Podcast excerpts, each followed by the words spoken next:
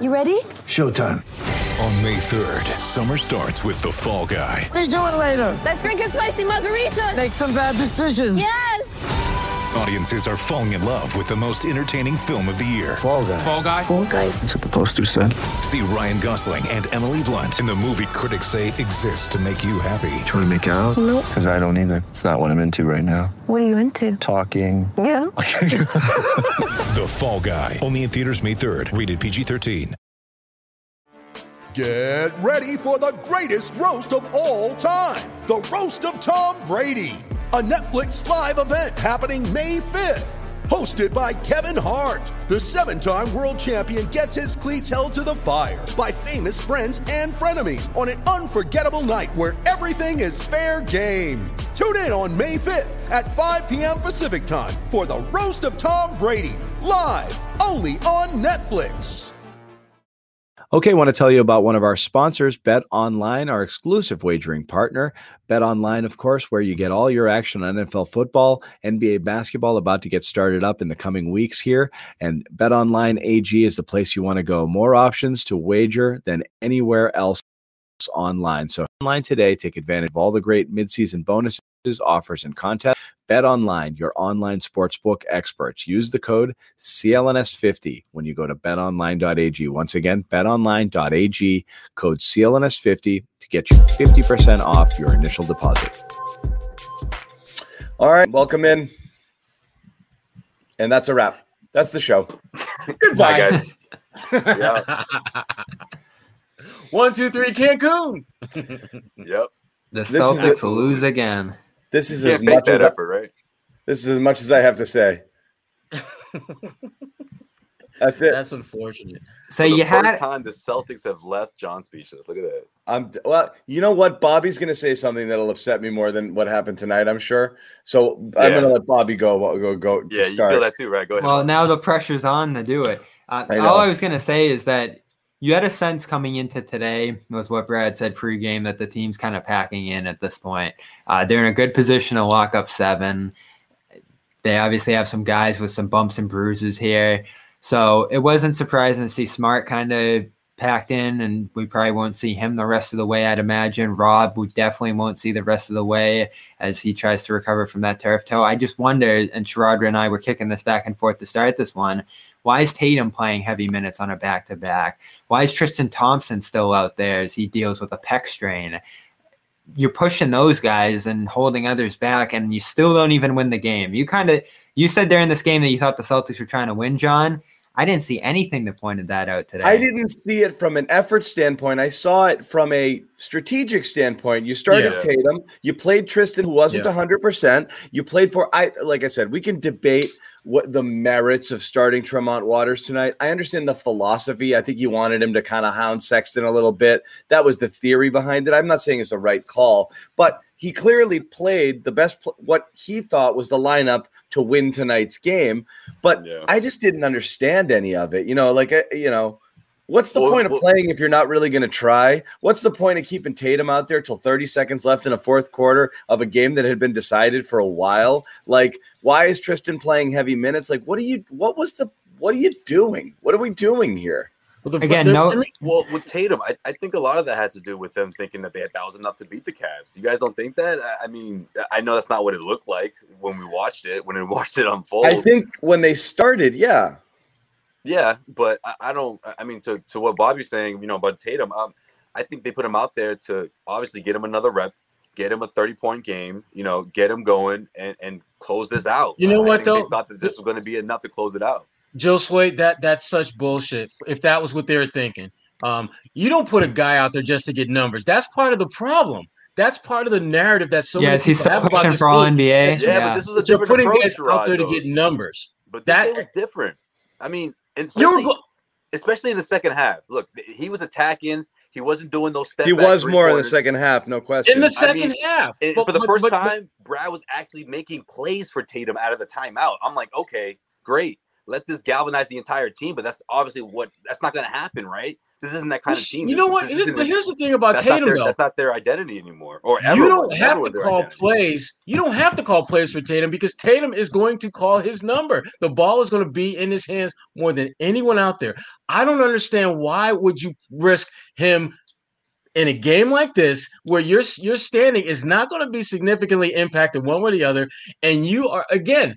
If you are serious about maybe we can get the gang together and maybe we can make a little bit of a push, why are you rolling the dice that he's going to stay healthy when you're already down Smart? You're already down Jaylen for the season. You're already down Marcus Smart tonight. You can't play Kemba on back to backs. He's literally the only source of significant offense that you can count on and rely on. Why in the world would you put him in harm's way against a Cavaliers team that literally had nothing, nothing to gain by winning this? Yeah, Nothing. back None. to back. They even it looked like they wanted to. It looked like when they got up, then they're like, "Shit, we're we don't want Right. to win," and they took Right. Kevin Love out. You know, They Right. took Kevin Love out. Like, no, Celtics, c- come get this one. they're No, like, "Come get it. I'm gonna leave. I'm gonna this leave to this happen like W this." here for you. Right. You guys want to Yeah. come get it?"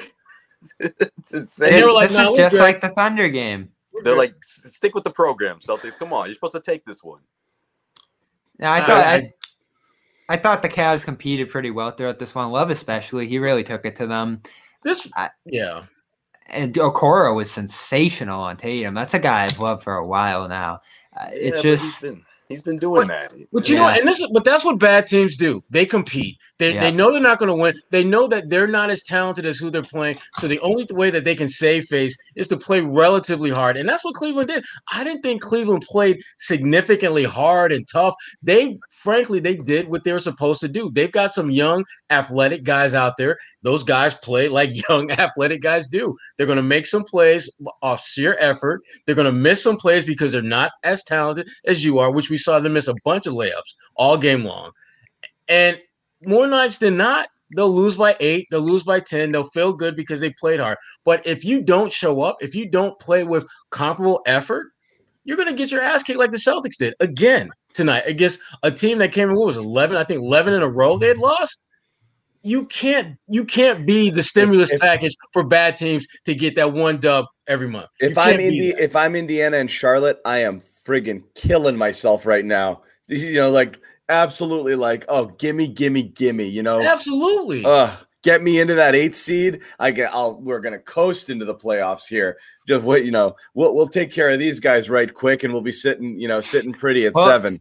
That's the interesting thing about this is are the Celtics checked out for good or are they checked out until that game? It's hard to latter, check. out. When you now. check out, you can't check back in. It doesn't Yeah. work. It's Well, over. I you don't I- all of a sudden. It's like a fight. You're in a fight and you decide I don't want to fight anymore. You're not going to all of a sudden right because I decide you think want what to fight Brad again. Stevens says that that spoke volumes, right? When he said that they're going to have to assess everything. In other words, That yeah, if was it's stunning to me. it. Like that's what he meant by that, right? He couldn't say it in layman's terms, but that's exactly what he meant. Like we have to assess everything. We have to see if it's worth it. We have to see where Marcus is. Where you know everyone that's been battling injuries. Why sacrifice the beginning of next season? You know, especially when you look at this timeline. You know, looking ahead as, as a lot of us are doing with Jaylen Brown. I mean, look at the timeline; he's set to to start next season. You know, so I mean, it's not the worst thing in the world. See, I- course, I took to- that to more- think about everyone else's health too. It's not just about Jaylen resting and, and getting Yeah, back. you're right. And and I took that more as going into the play-in game. Not that we're gonna bow out of the season, but we need everybody available, ready, and fresh for that play-in game. And this next week or so doesn't matter here. But that that makes it a wonder why they handled Tatum and others the way they did today. What? Ha- point, it doesn't even matter. It doesn't even matter whether they're checked out or not because right now, everyone that sees them on their radar is 100% sure they can beat them. And they know that all they got to do is play hard because that's the Achilles heel of this team. They Bobby- don't play hard enough to win. And Bobby- out. yeah. Yeah. and the teams that we're talking about that they might have to play, like Indiana, Indiana, I think their their effort is, is kind of it fluctuates, kind of like the Celtics. Charlotte, no, they they can't beat Charlotte playing the way they do. Charlotte will out hustle them, outwork You know, them, you know and that will win. You know who the Celtics are going to look like? They're going to look like what Philly looked like in that first round. Do you remember Yeah. Philly? Philly last that year. hollow shell Philadelphia 76ers team where you Who was had- missing one of their key guys? Right, missed one of the key guys, but you know, Embiid doing whatever he wants, but it just it didn't matter. You know, even against that Celtics team, Philly might return the wasn't as favor. dominant as, as most of us thought that, that they were going to be in that playoffs.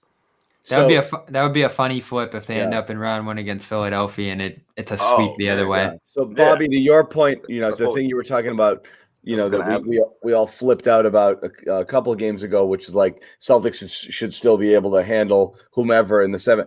I'd be stunned if they won the seven eight game. I'll be stunned if this team wins the seven eight game.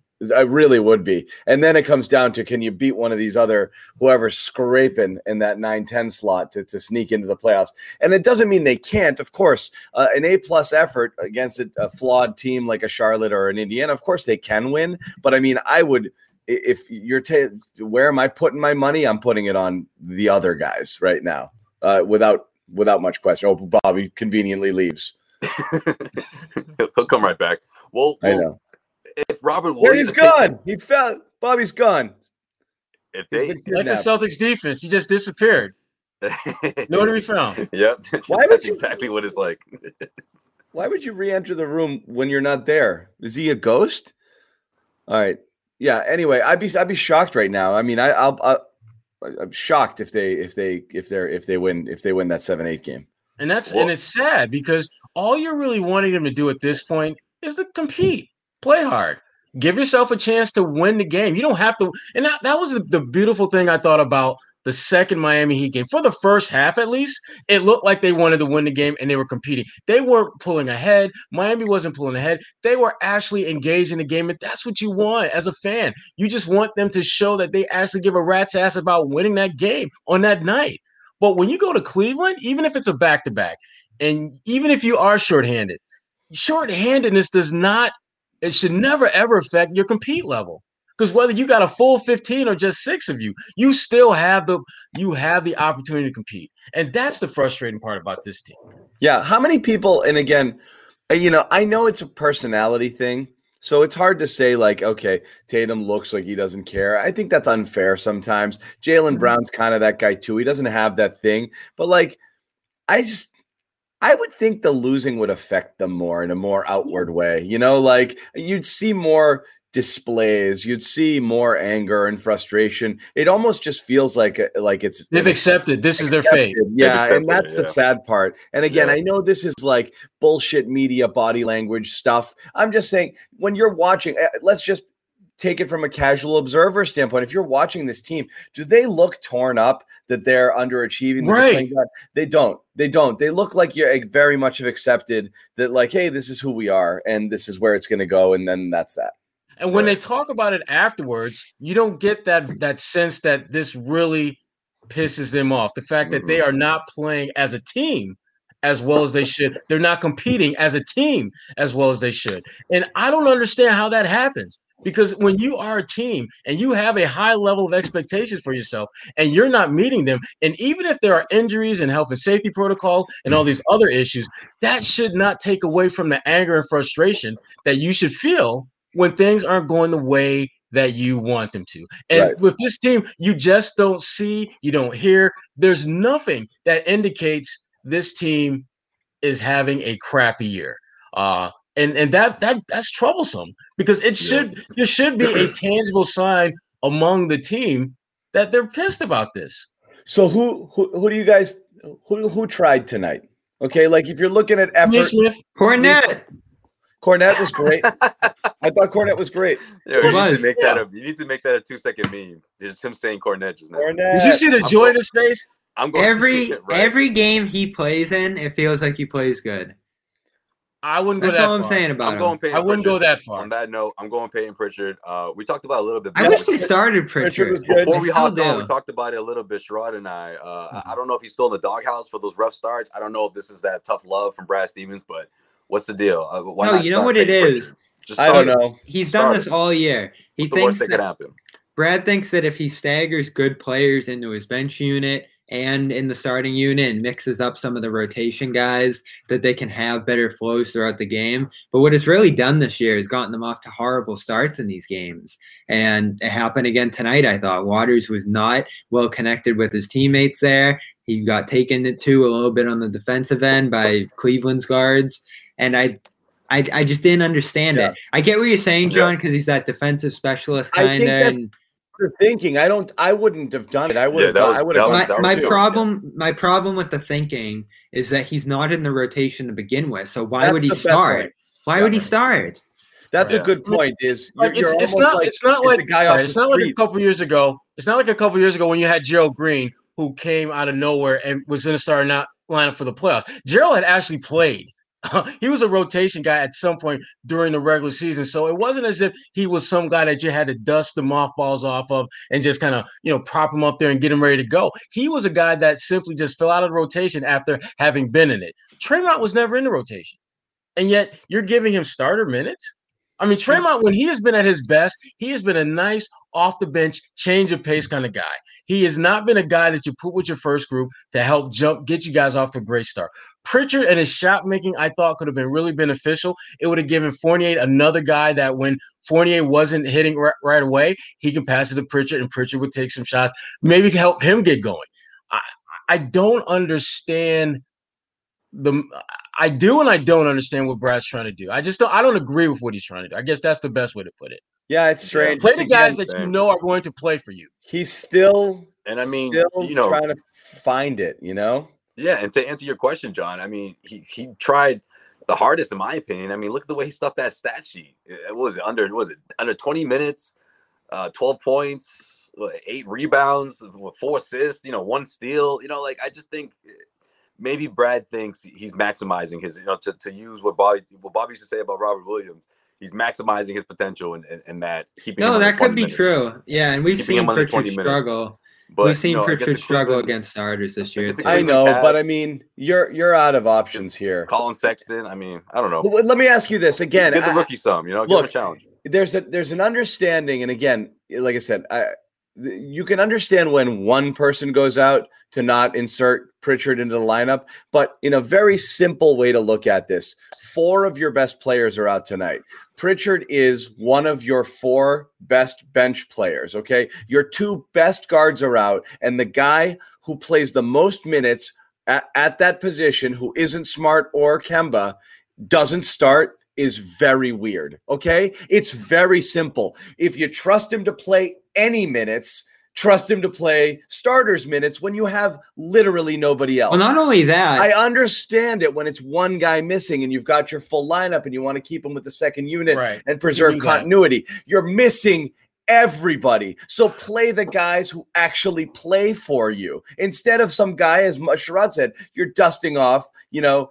I, I, you- who's just not out there? He's not out there playing with these guys. It's just bringing a guy in off the street and being like, "Hey, you want to play with Jayson Tatum? It's Yeah. cool." You know, Yeah, like we need one. We need one. Yeah, we just need one. I got, I got this. I got this. Right, right, right. This Yeah, we only like, got nine. We got nine. doing his stretches. You know, is Yeah. you know the Woody doing the, Harrelson. You know, doing the corner with his headphones on. Yeah, yo, yo.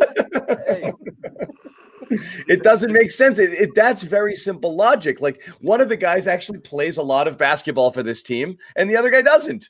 So what are you starting the guy who doesn't for? I don't get No, it. this Also, what I mean, my God, you played Pritchard Carson. hasn't been that bad easy either. I, I said I wasn't going to get mad. You said you played Carson Edwards yesterday for no freaking reason at all, and then today, when you're out 40 guys, you don't bring him in at all. how, Like, how are You you did four minutes. and then How are you the end, supposed? How are you supposed to build something? And we've talked about the amount of starting lineups that they've had this year. I think it's probably 35, 36 at this point. That's not just because guys have been moving in and out. It's because Brad has had a variety of ideas of how he's want to go about it when guys do go out. Some nights it's Semi, One some nights it. it's Grant, some nights it's uh, Nesmith getting mixed in like it was tonight. And then two to four nights this year, it somehow became Waters being a significant part of not only the rotation, but a teammate to the people in the starting lineup, which doesn't make sense to me, not only strategically, but you're not building anything there because he's not going to play in the playoffs and he's probably not even going to be here next year. So what's the point? again, I think the the starting point was- people in the lineup. I like that. What's that? That's so low key troll and Draymond right there. A teammate to the to the to the uh, guys in the starting lineup. Yeah, yeah. No, but You're I a mean, different kind of yeah. A teammate. yeah, that's a good start. Starters. a demotion. Yeah. And I love Waters, but we're, we're seeing it. He's don't he's say just that. not. Don't even say that. You don't have to. Yeah. You don't have to. You don't have to give him the "he's nice" tag. Just forget it. It's okay? not us, it's you. Yeah, I mean, yeah. it's not you, it's us. What do you think of Waters? means well. Uh, uh, he's He means nice. well, you know? He's nice. No, it's he not. means well as always. He's not. Just not. He means not well. He tried. He tried- You don't want he him around. tried. Good effort. Yeah, good hustle, kid. Um, hustle, kid. so, So uh, who's who's who's here next year and who isn't? I might not be here next year. Can we do this again?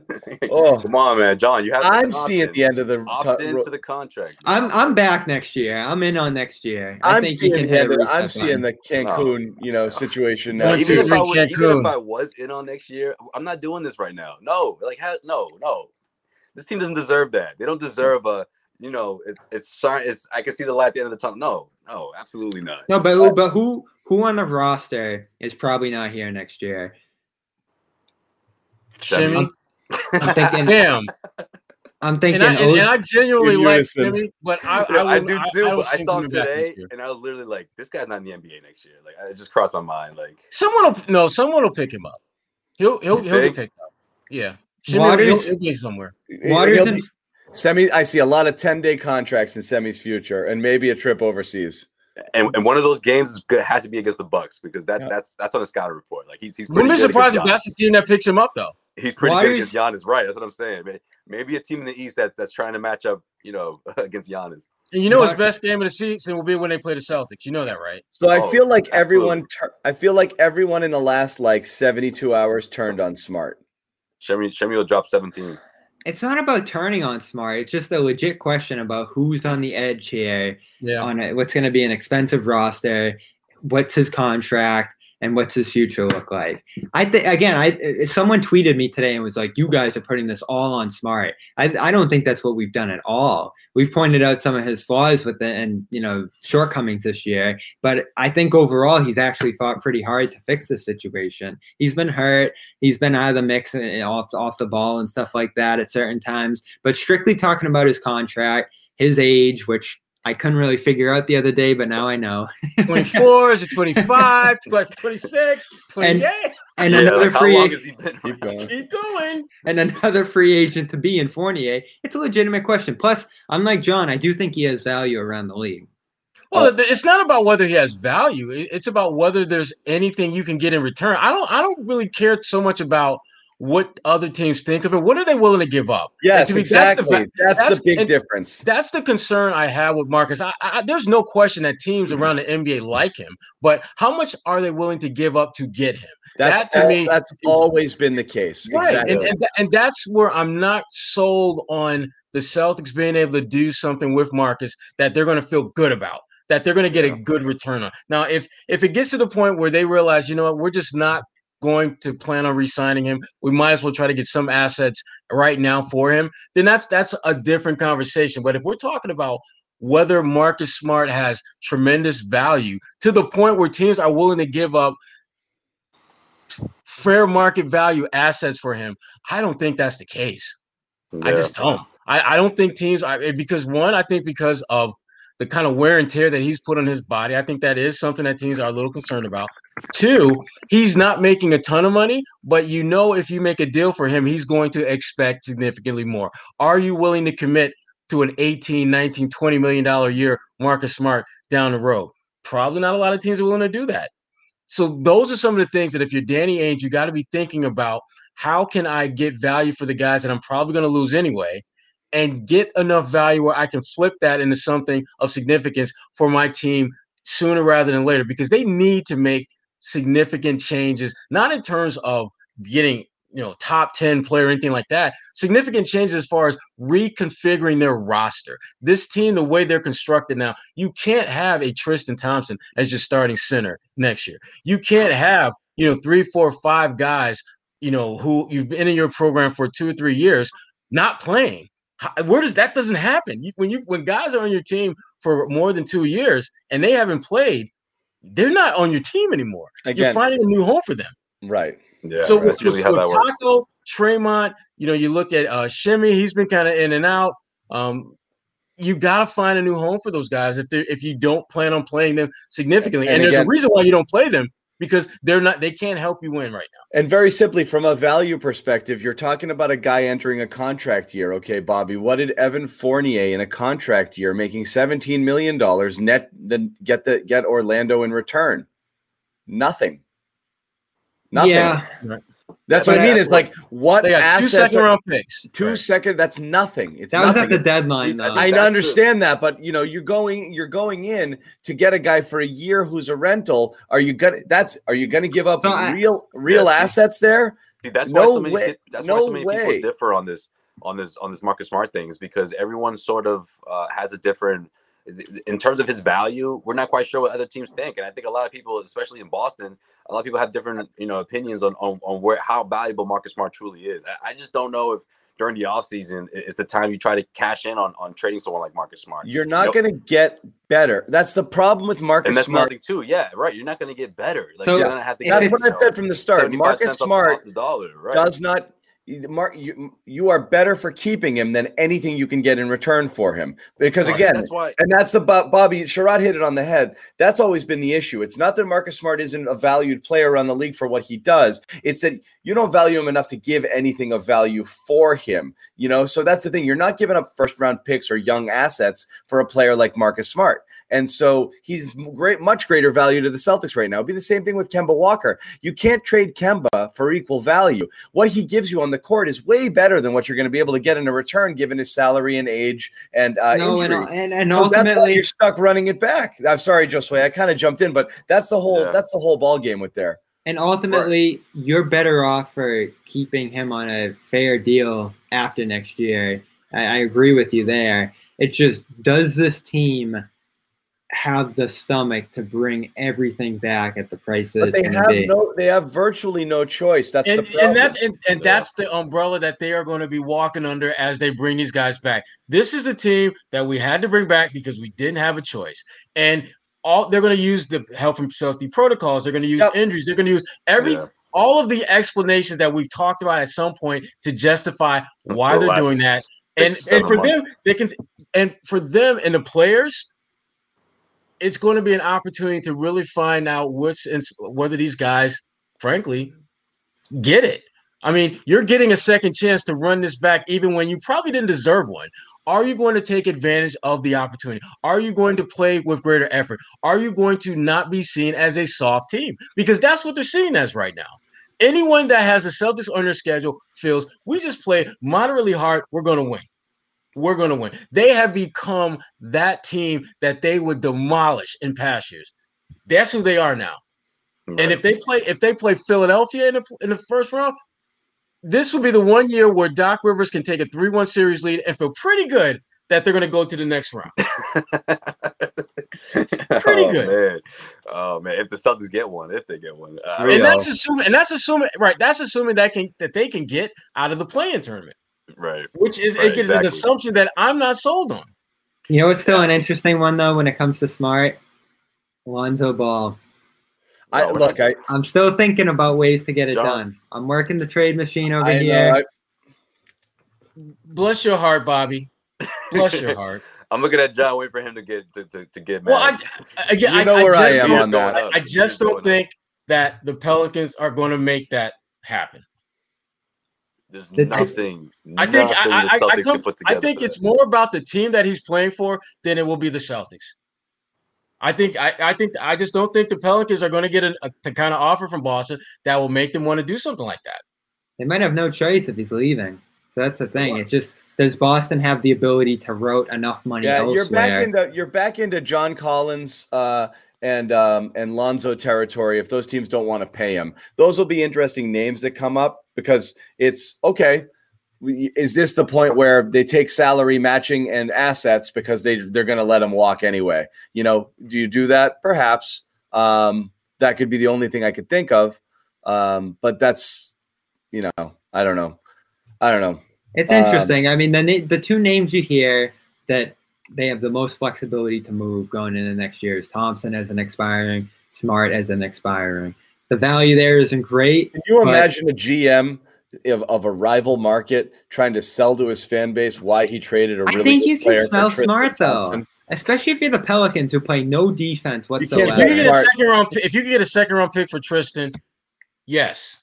I think more. Yeah, the reality is you have to give away a first round pick to get rid of Tristan, which you're not going to do with that one year with that money. But you're not going to get anything. For Here's Tristan. the thing: I, we go too far. You would, the if you got a second round pick, you would ship him tomorrow. I, I guarantee the Pelicans, the Hawks, the Mavericks, some of the most defensive challenge teams in the league with smaller guards and that need help defensively in their backcourts would be thrilled to have Smart, especially teams that are trying to form an identity and make a playoff run for the first would, time. but not for anything real. They're not giving up high draft picks or real or young players. Nothing to get you better.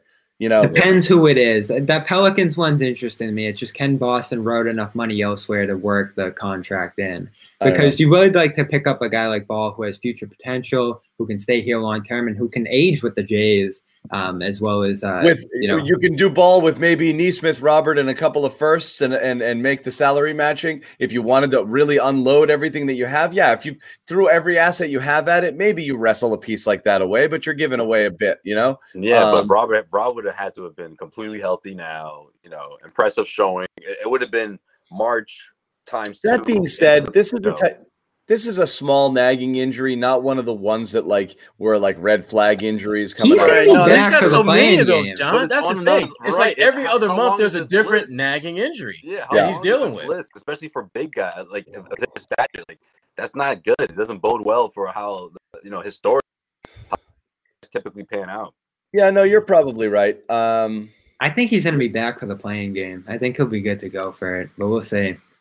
yeah, Yeah, we'll see. I mean, Well, even if he's back, how long is that going to last? I mean, is he going to be back for a game? Is he going to be back for a quarter, a half, the rest of the tournament? Uh, how long? the- How long does that usually persist, John? the turf toe is supposed to be if you just they just say anywhere from two to four weeks it's mainly a rest injury. He's not going to be within that range of it being well. You shoot it up and you play through some pain tolerance and then it is what it is. I mean he tried to give it a go and was a mess you know after a few it was very clear he just didn't have Yeah. that spring. It's just it's sprained ligaments in and around your toe. It's it's just painful. Um and it's usually i mean it's an nfl you see it in the in, in the nfl usually those guys are out a few weeks but it lingers. Sometimes it kind of stays stays with people. Um so I, I don't know that we i mean by the time this season is over which could be as soon as like a week even if it's into round one of the playoffs i don't know there's enough time for him to like be a thousand percent off of this. Um you know i mean he was on the court a few days ago. So i Well, mean he hasn't he- even really begun resting. All he really has to do is rotate defensively and make some passes offensively, and you're not going to get the full effect of him, but it should help to some degree. Um, yeah, but with, with Robert, I don't know if he can just mentally confine himself to do just those things. Because remember, he's a guy that plays above the rim.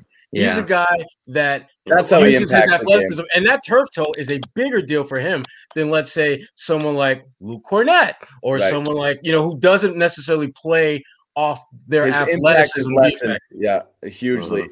Hugely. Um, uh, well, let we'll just let everybody know we're not going to go all night tonight. It's a back to back, and it's just this game, man. I, we're all gonna, you know. Uh, but we are going to do the locker room thing. We'll probably head over there in about 15 minutes or so, um, and um, and chat it up with you guys a little bit. Um, so make sure you download it. Make sure you join us. We want to hear from you guys. Um, yeah, as always, um, you know, it's a lot of the same story, but there's definitely um, definitely a lot to discuss.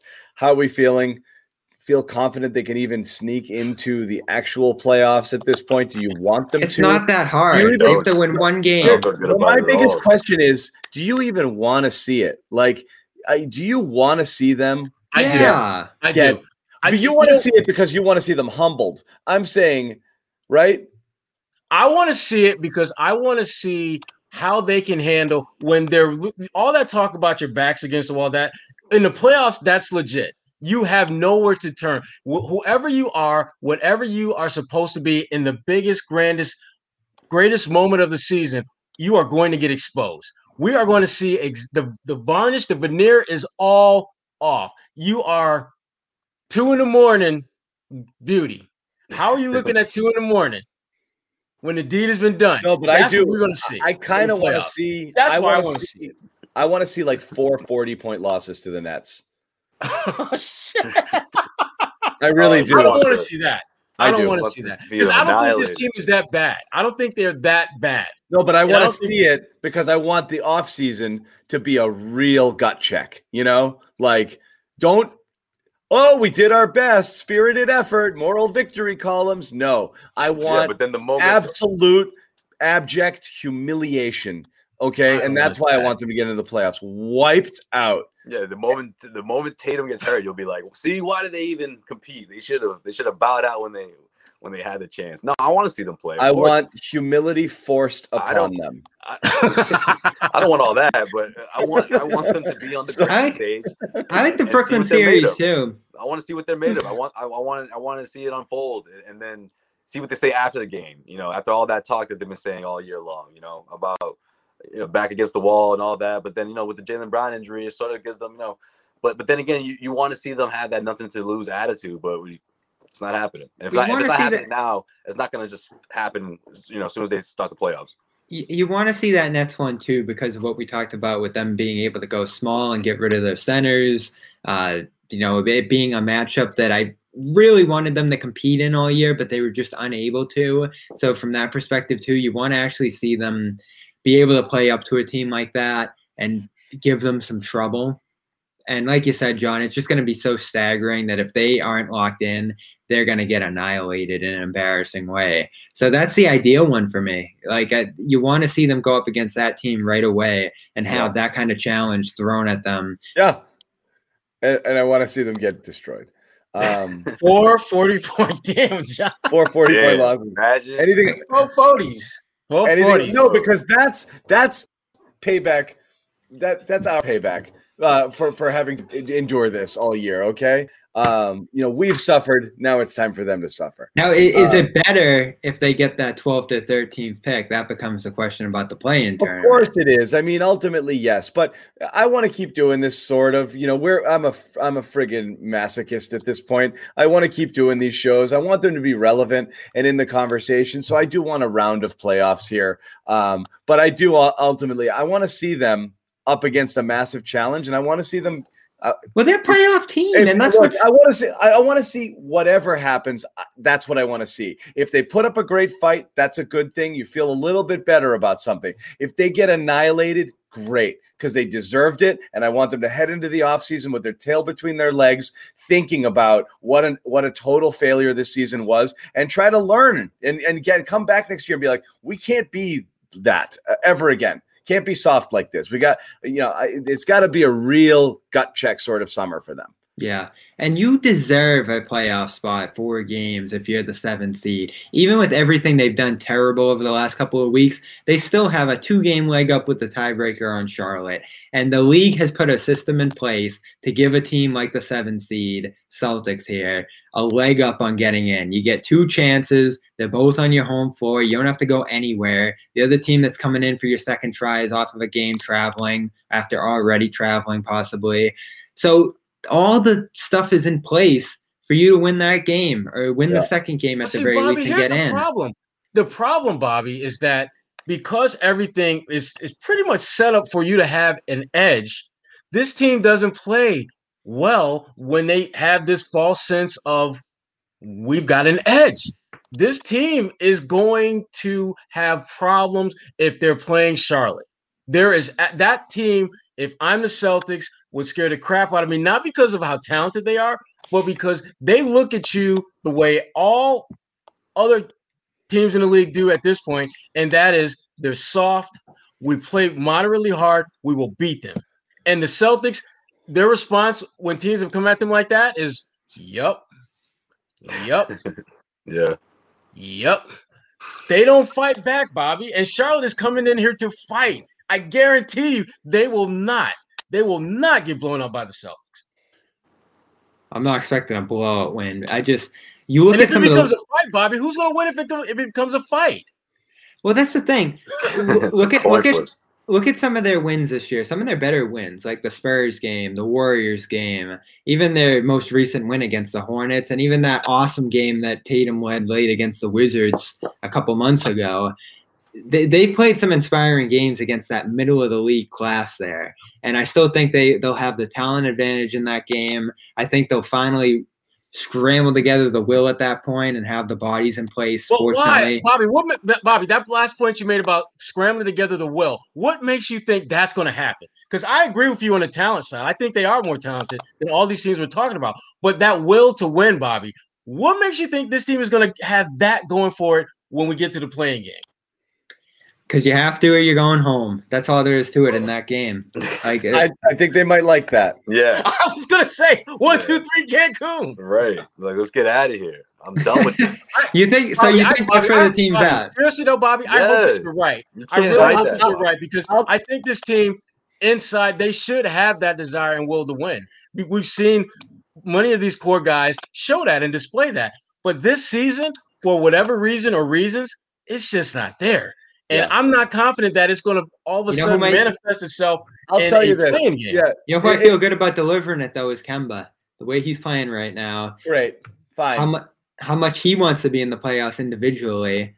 But didn't him and uh, Fournier and Tatum ha- combine for like 80 points the other night and they still lost? Yeah, they did. True, Kemba- they'll be playing more Kemba- minutes I'm not worried about Kemba bringing it. I'm worried about them finding a way to win. Forget Kemba could go one for 72. If they win by three, good game. And he hits the one shot that wins it, great game. That's not how this team functions. That will to win, Bobby, that you're talking about, I, I'm spot on with you. That is huge. And that's what this team has not shown they have. and, I, and I'm honestly Doesn't not exist. like look I does said when when you're out there you're gonna play you're not out there thinking like I'm not gonna try today because I want to lose but it's like how bad are you actually gonna scratch claw fight to win or are you Right. going to accept your fate and accept the outcome where you start to look at it and say is losing the worst thing you know like if you don't but that's really it if you don't have the mentality that losing is the It's like worst that thing last game in the AAU tournament. Like, Yeah. you know what? Dude I, I, I, said, I'll say this for Mai Tais in Maui. yeah I'll make I'll make my You'd own be surprised how much your confidence or your I'll- your your fight to just. I'm not gonna lie. I'll make my own professional admission on this. Like every year, year in, year out, you know, doing what I, I you know, I've done for a living. When the, the Patriots have been the- basically in the AFC Championship game every single year, and when they're there and they're playing, you're thinking like, oh, they're gonna win, and I'm gonna get to cover another Super Bowl. It's gonna be fun. But there's also part of you like, man, that's friggin' long, and it sucks, and it's Playoff all day and night. And then those games that they lose, you're like that's not so bad. I kind of got my life back. You know, like you can reconcile it, you know, like, uh, you know, who, you know, but like, yeah, because you're, you're like, yeah. you're like, I, I, I, I actually don't mind the fact that like I'm going to be able to take it easy a little bit now, you know, like, yeah, I- because like like when I was in Detroit and they were going to the conference final every damn year. You know, they, they've got a game seven at Miami to go to the NBA Yeah. finals, and this was in 2005. And I'm thinking they're not going to beat, you know, D Wade and, I really want to go those guys. this. So, Yeah. I'm, so my summer is about to start like in four hours. Damn it, they went on and won the game. Then you, and then you got to go to San Antonio, and, Yeah. and needless to say, had no intentions of doing that. So you're making all these last minute plans. And to John's point, the life that you thought you were going to have, gone No, just like that. the Legends Vault is chiming in here to defend you, Bobby. game seven, wow. the Cleveland game at game seven, when Tatum dunked on LeBron, I told myself before, during, do not think the Celtics going to win this game. You know, don't don't let them suck you in and think into thinking that. If the they, Celtics go on their run. Tatum dunks on LeBron, and for about maybe seven seconds, I'm like, "Is this it? Am I going to cover my first NBA Finals?" And I'm still trying to push it down. I'm still trying to push it down. Nope, nope. Don't get too excited. Don't get too excited. For like six minutes, I was I was there. Nah, maybe less. And then I was like, "Nope." You know, you guys know how that story ends. But yeah, Yeah. I know that was a rough one. well, you know Uh, how Nick feels about this team, and he's he's with me on this. Like, it's not that hard to get through this play-in tournament. It's not going to take a ton of sheer will.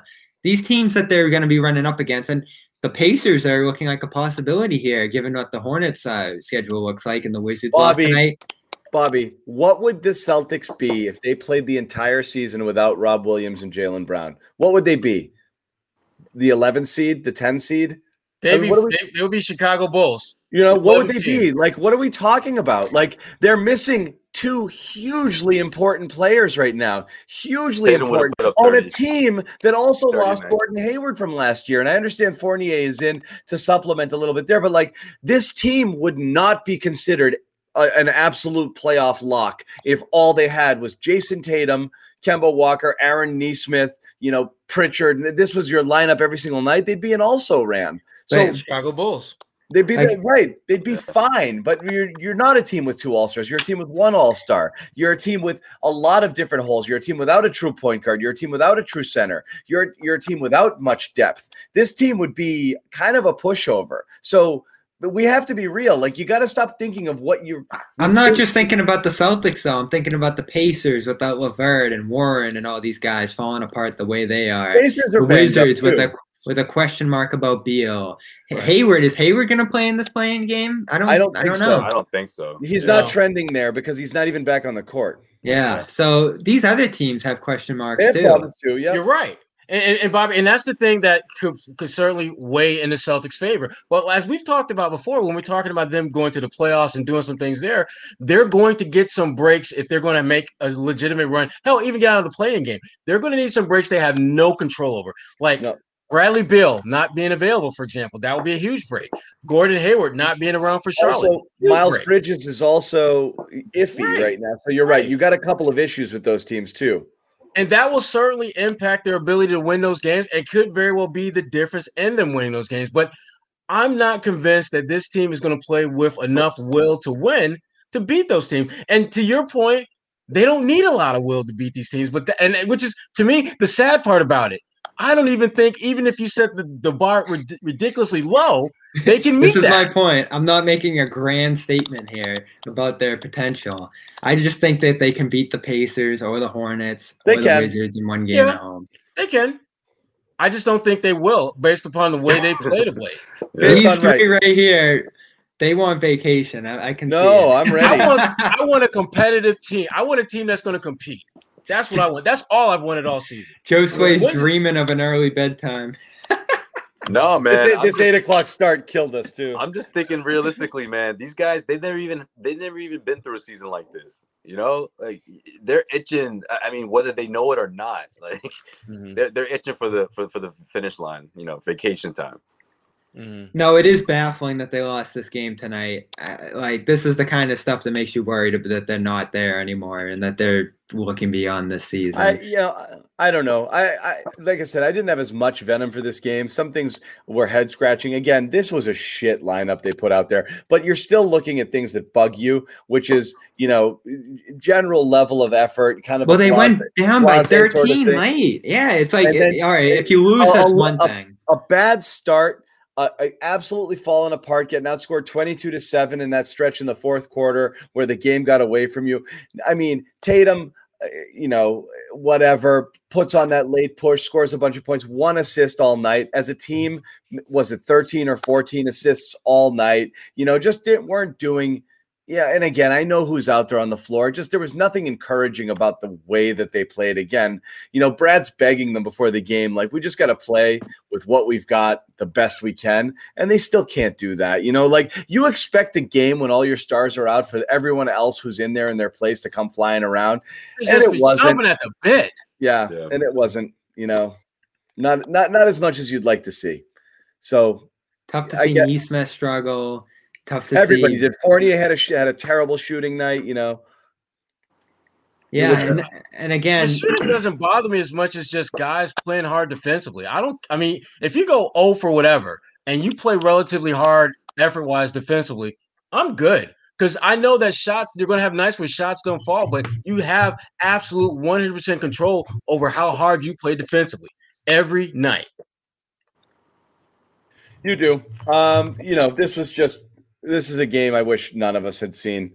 Um, we have know. a few more to go. yeah, and it's going to be rough. So we're going to open up locker room in a little bit and go over there and hear from you guys uh, and see. I'll, I'll, I'll challenge anybody coming over to locker room. Give me something good.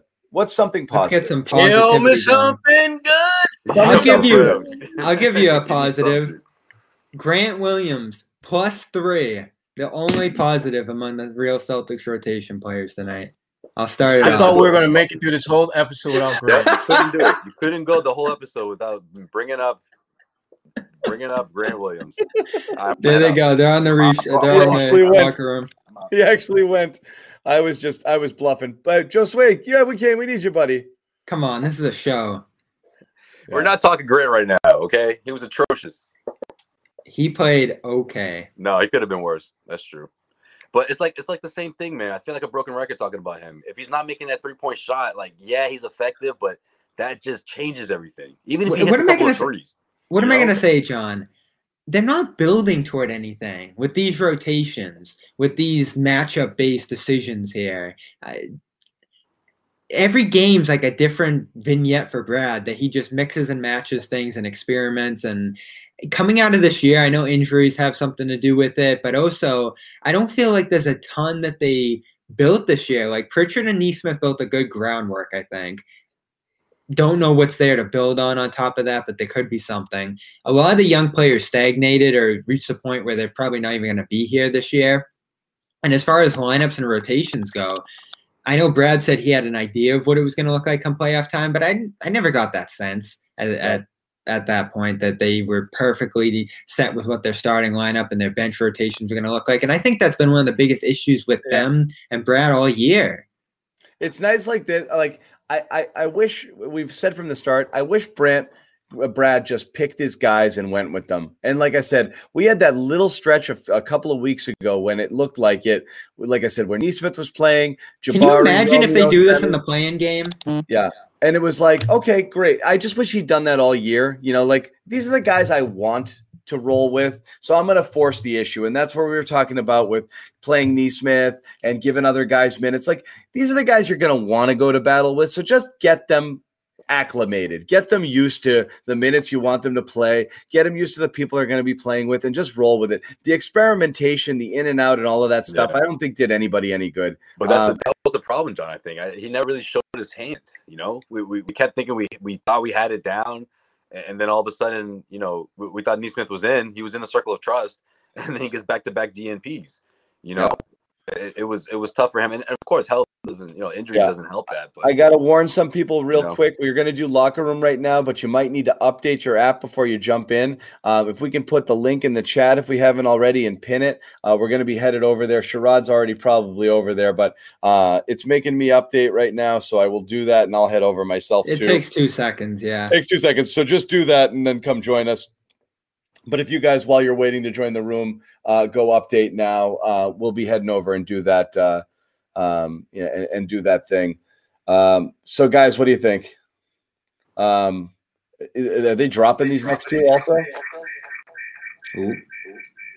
wow, dramatic effect. I like it. Bobby, that's you on as a second person, I think.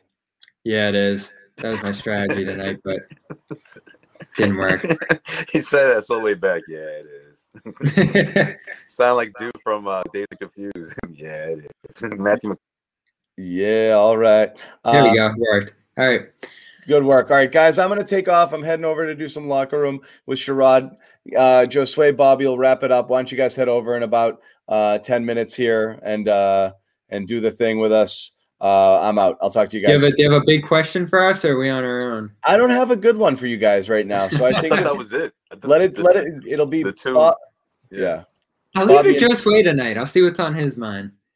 What you got? What you got for me? No, I was I was gonna see what you had for for us here. I mean, I, I can't pull a ton from this one. Like it's disappointing to for me, and I, it was kind of based on what I just said. Is there a ton of hope for the young players on this roster growing into something? Because remember last night, Sherrod said, "I want to see some veterans come in here," and we're like, probably not. They want to keep it cheap. They want to keep rolling with some of these young players and see if they can develop into something. I Semi's obviously not going anywhere. It's like in terms of potential. Grant, I think we've seen him stagnate. Uh, Edwards certainly has. Romeo, who knows? Like he did, he was a no-show out there again tonight. I, like a lot of the players on this roster just don't seem to have that upside. They don't even show you flashes in games like this where they have plenty of opportunity. Yeah, I feel like those are the ones that you know are, are on the bubble no matter what. I mean, those are the ones where you're like during the offseason, you know, if, if they stay, if they stay, like, oh, okay, maybe they got something there. But I mean, I, I think at this point of the season and in the situation, the scenario Celtics are in right now, I mean, if we're not seeing Jabari Parker out there, if we're not seeing, you know, uh, who else didn't play? Uh, I mean, does Tacko? Do, they bring back Tacko? Like, you know, th- again, these are conversations that Danny and, and Brad Stevens need to have. I mean, uh, not to say that they didn't have a similar conversation before going into the offseason. I mean, I'm sure both of them agreed on Tristan Thompson. I'm sure both of them agreed on Jeff Teague, but maybe it's time to go back and, and thoroughly, you know, obviously Brad's going to go through the numbers and do analytics and all that. But I, I mean, from the outside looking in, it, it just seems like guys like Robert Williams, you know, Evan Fournier, obviously we talked about him being a priority for them to bring back, but I mean, Robert Williams, a healthy Robert Williams all season long. I still want to know what that looks like. You know, I yeah. you're the Celtics. You just traded away, or a, a couple months ago, you just traded away your starting center and Daniel Theis. I'm sure they want to know what a full healthy season of Robert Williams looks like.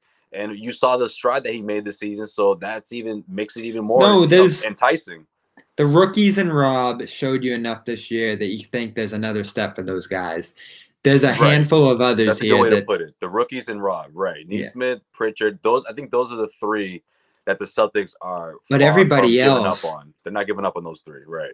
Everybody else is hurting you in the rotation now, and might not be going anywhere, which why is tough. Isn't Jabari playing though? Like why? Why? Like I, I know he's not like he's not gonna thrill you, but like, can he just get a couple of reps? I just don't understand the logic behind it if Robert Williams is out. I never, I don't understand it. They brought him in. I didn't have high expectations for him, but yeah, you want to see him play, and he hasn't. Carson Edwards the only like, oh, I need, I need points in a hurry. Carson, like, is that his only or one of the? No, his only go-to off the bench because it isn't anybody else, right? No one else has that role, and no one's flourished in it. No, and that's kind of Parker's role in a forward sense or at center. It right. makes no sense. So why not combine that production with Grant? I mean, that's the thing though. Defensively, yeah, he's he's a bit of a liability. But we're talking about the Cleveland Cavaliers. I mean, he can't get on the court against the Cleveland the the the just lost eleven in a row Cleveland Cavaliers. Like I he probably would have helped. And that's again, you're not man. building anything if you're not playing him. You're not even increasing the chances, I think, of him fitting in next year. And who knows, he could have a great training camp. He could come in the next year healthy and fresh and right. turn around. But you want to see him meshing with some of these guys now. That's the reason why he's here. You would exactly. think he'd be able to play over Langford Edwards, even Kornet. You know, I thought Kornet played well, but if I wouldn't be going crazy if Parker played over him in certain games. When they asked Yo, Brad your about boy clocked in damn near 20 minutes, man. I don't know about all that. A little too much Kornet for my liking. when, well, he, he does. He's done everything so far except make shots, which is tough um, because he gets open looks, really open looks. One of yeah. five here. Um, I saw those they asked, blocks though. I'm not sleeping on that. I saw those defensive stops. I like that. They asked Brad about Parker not too long ago. And Brad said that he hadn't been playing because some more guys were available, and now that less guys were available, you might see him more. And so it is kind of puzzling that they haven't increased his workload and opportunity uh, since, especially Rob is down now. They view him as a four, as a five, that kind of thing. So that opportunity is wide open for him then. Instead, Tacko's gotten minutes. Uh, has gotten a ton of opportunity. Grant has played some small ball five, and Parker is really the odd one out of the entire rotation right now. Is he hurt? Is he banged up? He's is he on ice? I don't know. I don't. I don't. I don't think that's the case, and I don't think he should have played against Miami either game. I don't think he he could have given the Celtics much in that in that. But matchup. tonight he could have. But tonight, yeah. I, I mean, the the third quarter, like it's been the story for most of the regular season, but like that first half, the Celtics were there. The other second half, if you need some point production, I mean, just to close out the third quarter before he puts in Pritchard, which he likes to do, which I would prefer to see Pritchard sooner. But I guess we got a little bit of that today. But yeah, I don't know. I don't. I don't get it in a game like this. I haven't gotten the rotations for about two weeks now, and I'm worried that they're going to go into the play-in game with a similar approach. Let's figure out what we have tonight. Let's bounce around different ideas. Right. And we're down by 15. Isn't that the biggest reason? Well, what do you well, think? Hey, we biggest... got Kemba though, right? Kemba's playing well. It's like, uh, he gonna need a little more than that. Well, what's gonna help them is they can tighten it up. Uh, they can play Kemba a ton. They can play Tatum a ton, as yeah. well as Fournier, as well as Thompson, probably. Uh, so that's going to oh, help to some degree. I got a question but, for you, Bobby, but go ahead. But um, are you just going to be here's my thing: I, these early deficits that we've talked about all year, it's got to be because of the starting lineups to some degree, right? Yeah, yeah. I mean, that that's the storm because we we always we've been saying it um, before the season even started how top heavy this team is and how thin the bench is and. I mean, Jeff Teague's not even on the team anymore. You know, like like that Yeah. was supposed to be one of those those guys. He was another starter. Oh my lord! Yeah, Again, they didn't have 36 different guys available and not unavailable all year. They were mixing and matching starting lineups through those stretches where certain guys weren't available. Every single night, they've had different ideas of how they want to attack these games. And the problem with that is you don't have reliable specialists. Like Grant is not a reliable specialist in most cases. Uh, you know, Nesmith, when they wanted to go with him as a closer, he wasn't a reliable four stretcher at that point, but they viewed him as that. Brad has viewed these guys as what they can be.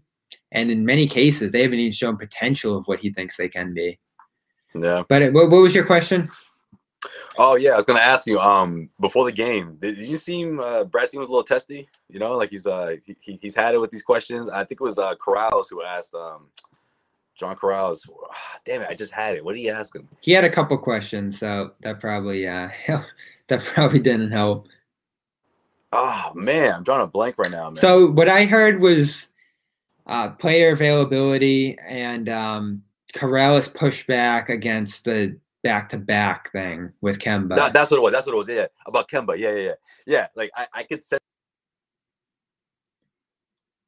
Ooh. It's like if the Kemba worked, like why why go against it and say, you know what, you're gonna play on this, gonna have a back to back in Cleveland. Like that wouldn't have been really smart. Like everything is working. You- We just saw the best uh, stretch of games from Kemba that we've seen in the last three years. Like that's the one thing that works. So I, I mean, I can obviously going on. Brad's already probably a little edgy, and and you, I, I thought he was gonna snap, man. I thought he was just gonna be like. Why would I do that, John? Huh? Why would I do that? Like I was waiting for it. Then like, then Brad went on it.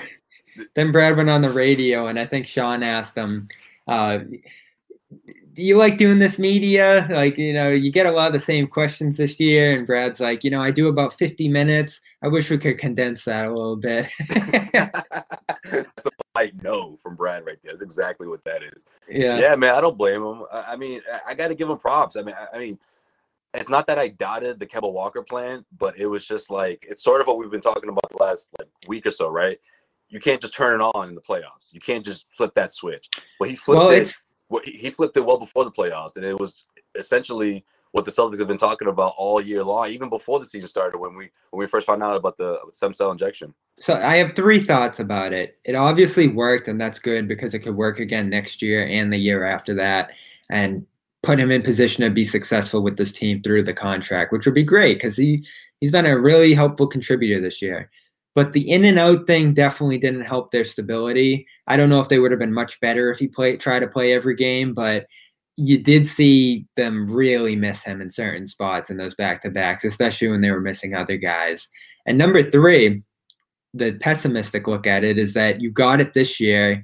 Maybe you won't get it next year. The benefit of him being fresh, healthy, and productive. This might have been that last shot at it from him.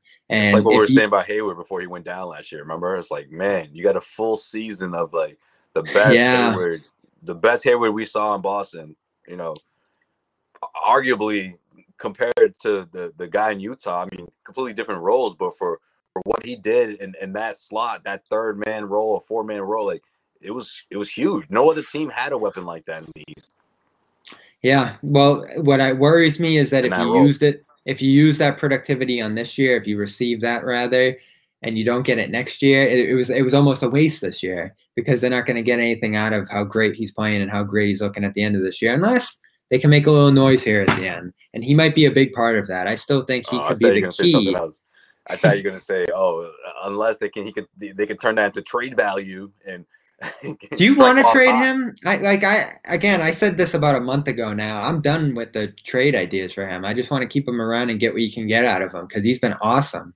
No, I agree with that. No, no, I'm just saying. I thought you were going that route. Yeah. because, you know, No, and I heard people like Bernadoni said, "Oh, maybe they can trade him for Horford." I don't want to do that, and I don't want to give him up for nothing. Yeah. Uh, no, I like, don't. I I don't- I don't mind Kemba. I mean, obviously the health is, is a concern, but from what we've seen, does that carry over to next year? If it does, you know that that that puts the Celtics in a good position. And listen, I talked about a couple month, a couple months ago, people you know, on the comment section laughing at me about the Pritchard thing. Like that's that's inevitable. I don't I don't think it's an if. I think it's a win. Like when he's ready to take over, who's to say Kemba won't flourish? Could be a in transition, in yeah. Six, in a six man role off the bench, just just pure scoring, you know, point production that this team has has essentially has essentially hasn't had, right? At, at least until Isaiah Thomas turned into a starter. I mean, when's the last time they had a six man that could that they could rely on for solid point production?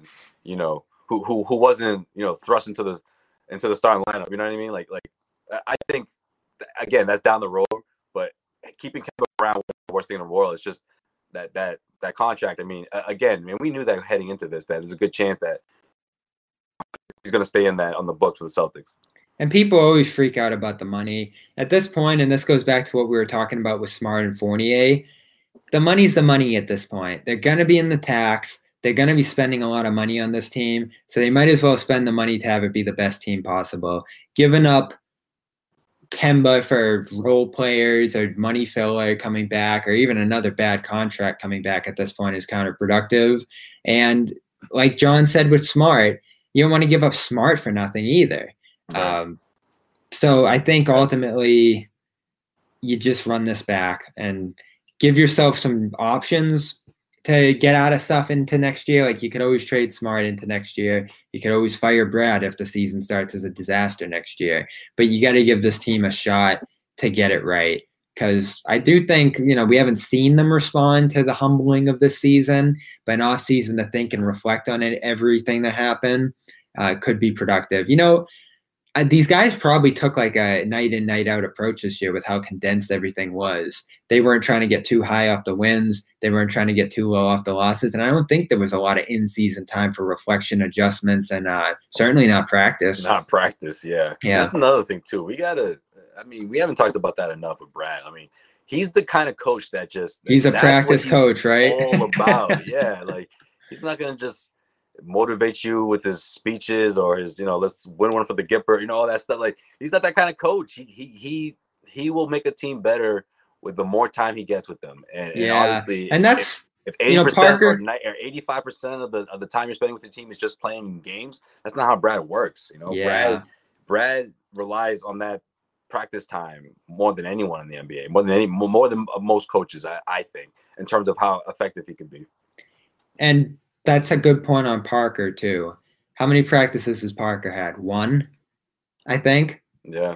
So Brad probably doesn't have a sense that he knows what he needs to do here yet in terms of the system and the play calls and everything else. Uh, now that once he threw him in right away. So that's all we got on tonight. Next is yeah, we're being summoned. Minnesota at a to be determined time, I believe. So the weekend games haven't been scheduled yet in terms of times. They try to throw everything in the afternoon on Sunday with the Knicks game. They wanted everything to be done by like 4:30, so we could do like a playoff preview, I guess, 10 the week. Um, but the teams freaked out because they all had to do COVID testing at 5, 6 a.m. if that was the case, especially on the West Coast. Uh, so those games will be spread out. We might get a night game on Sunday, uh, possibly. So we'll see when those times come out. But Saturday's Minnesota. Sunday is New York, and that is the season. Celtics will be the seven seed. We'll see if they get the Pacers, the uh, the Wizards, or the Hornets. All three of them are in play at this point uh, for that first play-in game. But looks like we'll have a play-in game to go to or two at TD Garden here. So, Joe Swipe Pavone, Bobby Manning, we will see you over at Locker Room.